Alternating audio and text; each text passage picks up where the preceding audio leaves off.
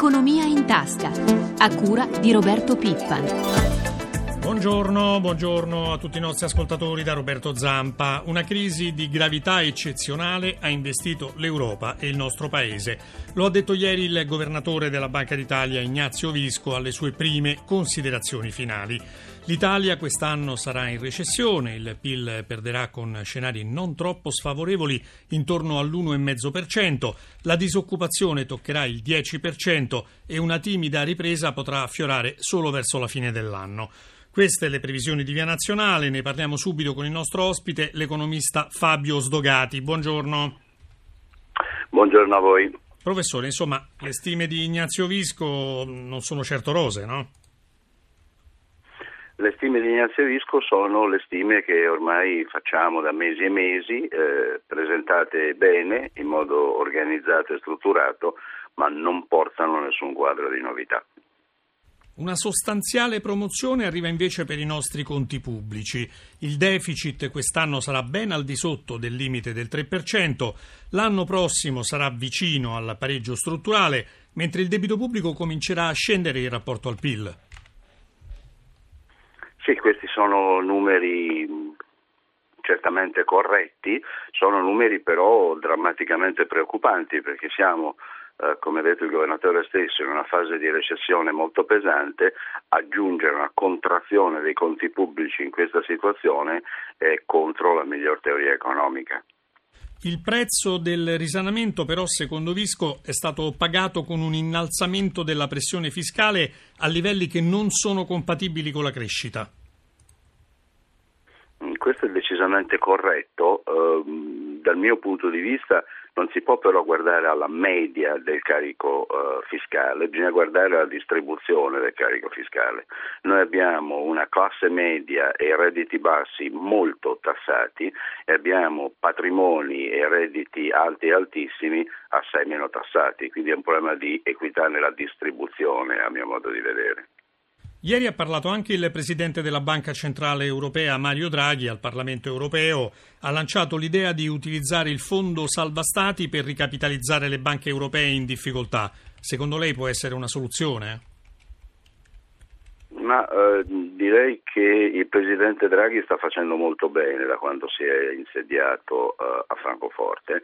Eh, questa idea non è un'idea nuova, circola da mesi e mesi, forse da anni eh, ormai è il caso di dire, e però quando viene presentata e eh, si argomenta in suo favore da parte del Presidente della Banca Centrale, questo è un passo avanti notevolissimo, è un fatto positivo, tanto la proposta quanto il fatto che il Presidente della Banca Centrale l'abbia fatta propria in grande misura. La Spagna è sempre più in crisi, ora si parla di un probabile intervento del Fondo Monetario Internazionale. Questa è una notizia drammatica, una notizia drammatica perché eh, ancora una volta, l'abbiamo vista in questi anni passati, eh, un, un, cedimento della sovranità eh, dell'Unione Europea. Non ne parlo eh, in senso nazionalista, ne parlo nel senso del, di una incapacità dei gruppi politici dirigenti europei a gestire questa crisi che pure potrebbe essere gestita in maniera molto molto semplice senza dover ricorrere al Fondo Monetario Internazionale e ad aiuti esterni. Le considerazioni finali di Visco hanno ricevuto consensi quasi unanimi, direi non sono dispiaciute neanche al segretario generale della CGL Susanna Camusso, che però ha criticato il governatore per non aver sufficientemente approfondito i temi della crescita, del lavoro e della disoccupazione. Ascoltiamo l'intervista di Marco Sabene e poi la commentiamo molto attenti al sistema bancario, alle sue condizioni, anche alle sue difficoltà, al fatto che le politiche del sistema bancario in Europa in particolare, ma anche nel nostro Paese, non possono sostituire le scelte di unità politica e di governo rispetto alle tradizionali abitudini, però visto non indicare poi quali sono i grandi temi del nostro Paese da affrontare. Un riferimento esplicito anche alle famiglie, quindi a come riescono a mantenersi, come riescono a sopravvivere sopravvivere. Ma per un verso c'è, nel senso che tutto il ragionamento che il governatore fa rispetto al cambiamento dell'indebitamento, quello che viene chiamato cosiddetto indebitamento privato nel nostro paese, ovviamente parla esattamente del cambiamento delle condizioni delle famiglie, così come è chiaro il riferimento alla pressione fiscale, però non ci si allarga poi diciamo, sulle ricette e le cose da affrontare. Io credo che per esempio detto il tema della riforma fiscale, bisogna, della pressione fiscale, bisognerebbe indicare che bisogna partire dal lavoro per rilanciare. Ecco. Ha parlato di un sistema creditizio peggiorato. Ha anche detto alle banche che bisogna un po' cambiare politica rispetto alla tenuta poi nel rapporto col credito alle famiglie e alle aziende.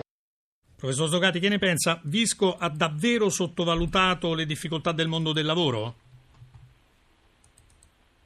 Credo che basti guardarsi attorno e, e, e capire come questo sia vero. Non, eh, c'è un dramma in questo paese che è sicuramente un dramma che riguarda le banche, la loro eh, relazione con le imprese, eccetera, ma il problema vero è che noi non stiamo creando lavoro.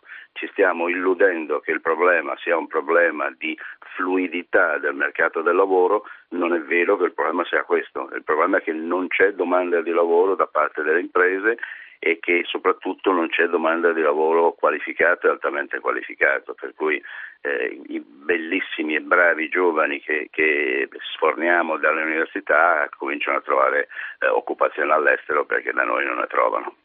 Ascoltiamo ora un rappresentante degli imprenditori, si tratta del vicepresidente di Confindustria Aurelio Regina, intervistato da Elisabetta Danini. Il governatore ha chiesto anche a voi lo sforzo in questo momento di consolidare il vostro capitale. Secondo voi le imprese sono in grado di fare questo tipo di azione? Le imprese devono essere messe nelle condizioni di rafforzare il proprio assetto patrimoniale, che però rimane una delle priorità assieme a quella della dimensione, assieme a quella della internazionalizzazione, soprattutto di un sistema di piccole e medie imprese che ricordiamo è l'asse portante del nostro paese. Visco ha detto chiaramente che il costo del risanamento dei conti pubblici ha pesato molto con un aumento della pressione fiscale su famiglie e imprese. È ora, anche secondo il governatore, di intervenire su questa pressione fiscale fiscale. Questo è uno dei punti più condivisibili diciamo, della relazione. Oggi noi paghiamo la più alta pressione fiscale sulle imprese e la seconda su quella delle famiglie a livello europeo. È un peso che naturalmente rende uno svantaggio competitivo che si aggiunge ai svantaggi competitivi come il costo dell'energia, come il costo della burocrazia. Almeno sul fronte fiscale noi dobbiamo cominciare a pensare che quello che lo Stato recupera in termini di evasione fiscale deve essere rindirizzato a alleggerire la pressione sul lavoro e sulle imprese. Visco ha ricordato anche il grosso impegno a livello di prestiti delle banche sul sistema sistema imprese, ricordando che c'è stata una fase di credit crunch. Secondo lei questa fase è passata? Cominciamo ad avere leggeri riscontri di miglioramenti sul credito e soprattutto sull'aspetto del tasso, però sono ancora troppo lievi e il sistema industriale ancora sta soffrendo diciamo, di un accesso al credito troppo limitato.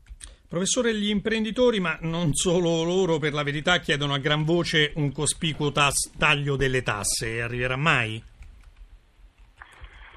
Ma io credo di no, perché non si può avere la, la, la, moglie, la, moglie, ubriaca e la botte piena. Voglio dire, se, se eh, l'obiettivo, che ormai è chiaro, io non condivido, del cosiddetto risanamento dei conti pubblici eh, chiede che venga ridotta la differenza fra le entrate e le uscite, e beh, allora secondo questa logica, che ripeto non condivido, le spese del governo devono scendere e le entrate devono salire. Eh, quindi eh, da questo punto di vista si può ancora una volta, come dicevo prima, lavorare soltanto sulla distribuzione del carico fiscale. Eh, anche questa ovviamente è una scelta politica, vedremo se questo governo ragionerà in questa direzione o meno, ma eh, una, un taglio delle tasse nel senso così violento che, che, che fa intendere l'espressione non può esserci. Ascoltiamo anche un ultimo parere sulle considerazioni finali del presidente di Rete Imprese Italia, Marco Venturi. Una buona relazione che guarda avanti e soprattutto ha posto la questione del taglio della spesa pubblica per ridurre la pressione fiscale, un argomento a noi caro che sosteniamo con forza. È a favore dello sviluppo, il che vuol dire anche a favore delle imprese, dell'occupazione della stessa Italia. È chiaro, bisogna distinguere ovviamente tra impresa e impresa, ci sono le microimprese che hanno più difficoltà, c'è bisogno quindi di più finanziamenti, di più accesso al credito in modo che le imprese possano investire, anche quelle piccole, e aumentare aumentare quindi di conseguenza il loro capitale. Professore, quindi Venturi concorda con Visco, l'unica soluzione sarebbe tagliare la spesa pubblica per ridurre finalmente la pressione fiscale? Ma sa, in questo paese siamo arrivati al punto in cui tutti concordano con tutti ormai.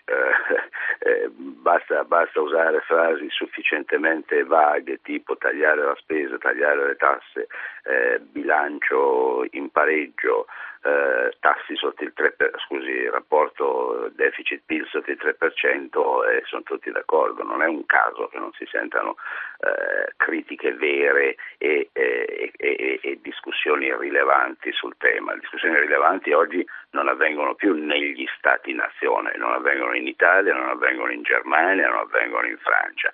Eh, ci manca purtroppo evidentemente la possibilità di sostenere il sogno europeo laddove queste discussioni dovrebbero essere fatte con un gruppo dirigente che era quello dei, dei Kohl, dei Mitterrand e dei grandi che hanno costruito l'Europa. La Un'altra epoca purtroppo. Eh? Un'altra epoca, la teoria economica parla chiaro, gli stati-nazione in questo uh, contesto istituzionale ed economico contano poco, possono far poco, possono redistribuire reddito al loro interno, questo sì, ma stimolare la crescita difficilmente possono farlo ormai. Grazie professor Sdogati, buona giornata. A voi, buongiorno. Soddisfatto per il giudizio positivo del governatore sullo stato di salute delle nostre banche, Giuseppe Mussari, presidente dell'ABI, l'Associazione Bancaria Italiana. L'intervista è di Gesso Minatesta. Un giudizio sulla relazione del governatore Visco. È una relazione completa, complessa, di altissimo livello che merita di essere letta, riletta e studiata con attenzione. Credo che sia un punto molto alto della riflessione sulla situazione economica e finanziaria del Paese nel contesto europeo. E come è stato con le banche? Come deve essere il governatore della Banca d'Italia, giusto e severo. Per quanto riguarda le zone colpite dal terremoto, cosa pensano di fare le banche italiane per sostenere imprese e famiglie? Sulle imprese c'è la sospensione dei mutui sia in sorte capitale che in sorte interessi fino al 31 dicembre. Il tema vero è questo, trovare la liquidità necessaria e principalmente le condizioni di tasso necessarie per aiutare le imprese che hanno subito dal punto di vista del credito un enorme danno patrimoniale. Incontriamo le associazioni di categoria, incontriamo Cassa Depositi e Prestiti, vediamo di trovare un pezzo di liquidità a basso costo e poi attraverso le provvidenze regionali, attraverso l'intervento dello Stato e attraverso il nostro sacrificio ridurre per quanto è possibile il tasso di interesse. Ma il tema è mettere insieme tutte le energie del Paese per garantire la ricostruzione di un pezzo che per l'economia italiana è fondamentale. Chiudiamo con eh, la risposta dei mercati. Ci colleghiamo con la nostra redazione di Milano, Sabrina Manfroi. Buongiorno da Milano. Manfroi, come vanno stamane le borse asiatiche? Al momento sono contrastate. Tokyo sta perdendo poco più di un punto percentuale, mentre sale Hong Kong che guadagna lo 0,27%. Ieri è stata una seduta abbastanza cauta. Cauta in realtà con due velocità, mattinata caratterizzata da dati positivi dall'economia tedesca e borse positive in Europa, poi nella pomeriggio i dati negativi invece su PIL e occupazione negli Stati Uniti hanno fatto invertire gli indici, hanno chiuso poco mossi in Europa con Londra positiva più 0,45, Parigi sopra la parità, in calo invece Francoforte dello 0,26%, Milano ha chiuso invariata, mentre per quanto riguarda Wall Street giù gli indici, il Dow Jones ha perso lo 0,21%, il Nasdaq lo 0,35%. Prospettive per l'apertura nel vecchio continente? Al momento sono tutte positive le borse europee, c'è l'attesa per alcuni dati importanti che saranno presentati oggi, tra, qua, tra questi anche il, il dato sulla disoccupazione sia in Italia che nell'Eurozona. Lo spread tra titoli italiani e tedeschi però resta sempre molto alto. Sì, esattamente, ieri ha chiuso un soffio dai 470, si è portato a 469 punti base. Chiudiamo con le quotazioni di euro euro e petrolio. L'euro resta debole sul dollaro, è sotto 1,24, in questo momento 1,2362 e continua anche la discesa del petrolio che è sceso sotto i 101 dollari a, a Londra. Grazie Manfroi. La pagina economica si ferma qui. Per gli approfondimenti finanziari vi ricordo la nostra rubrica Questione di borsa in onda subito dopo il GR1 delle 10. Per fare domande all'esperto potete chiamare il numero verde 800 555 941 tra le 8.30 e le 9. Ringraziamo Francesca Librandi per l'assistenza al programma. Linea di nuovo a prima di tutto una buona giornata da Roberto Zampa.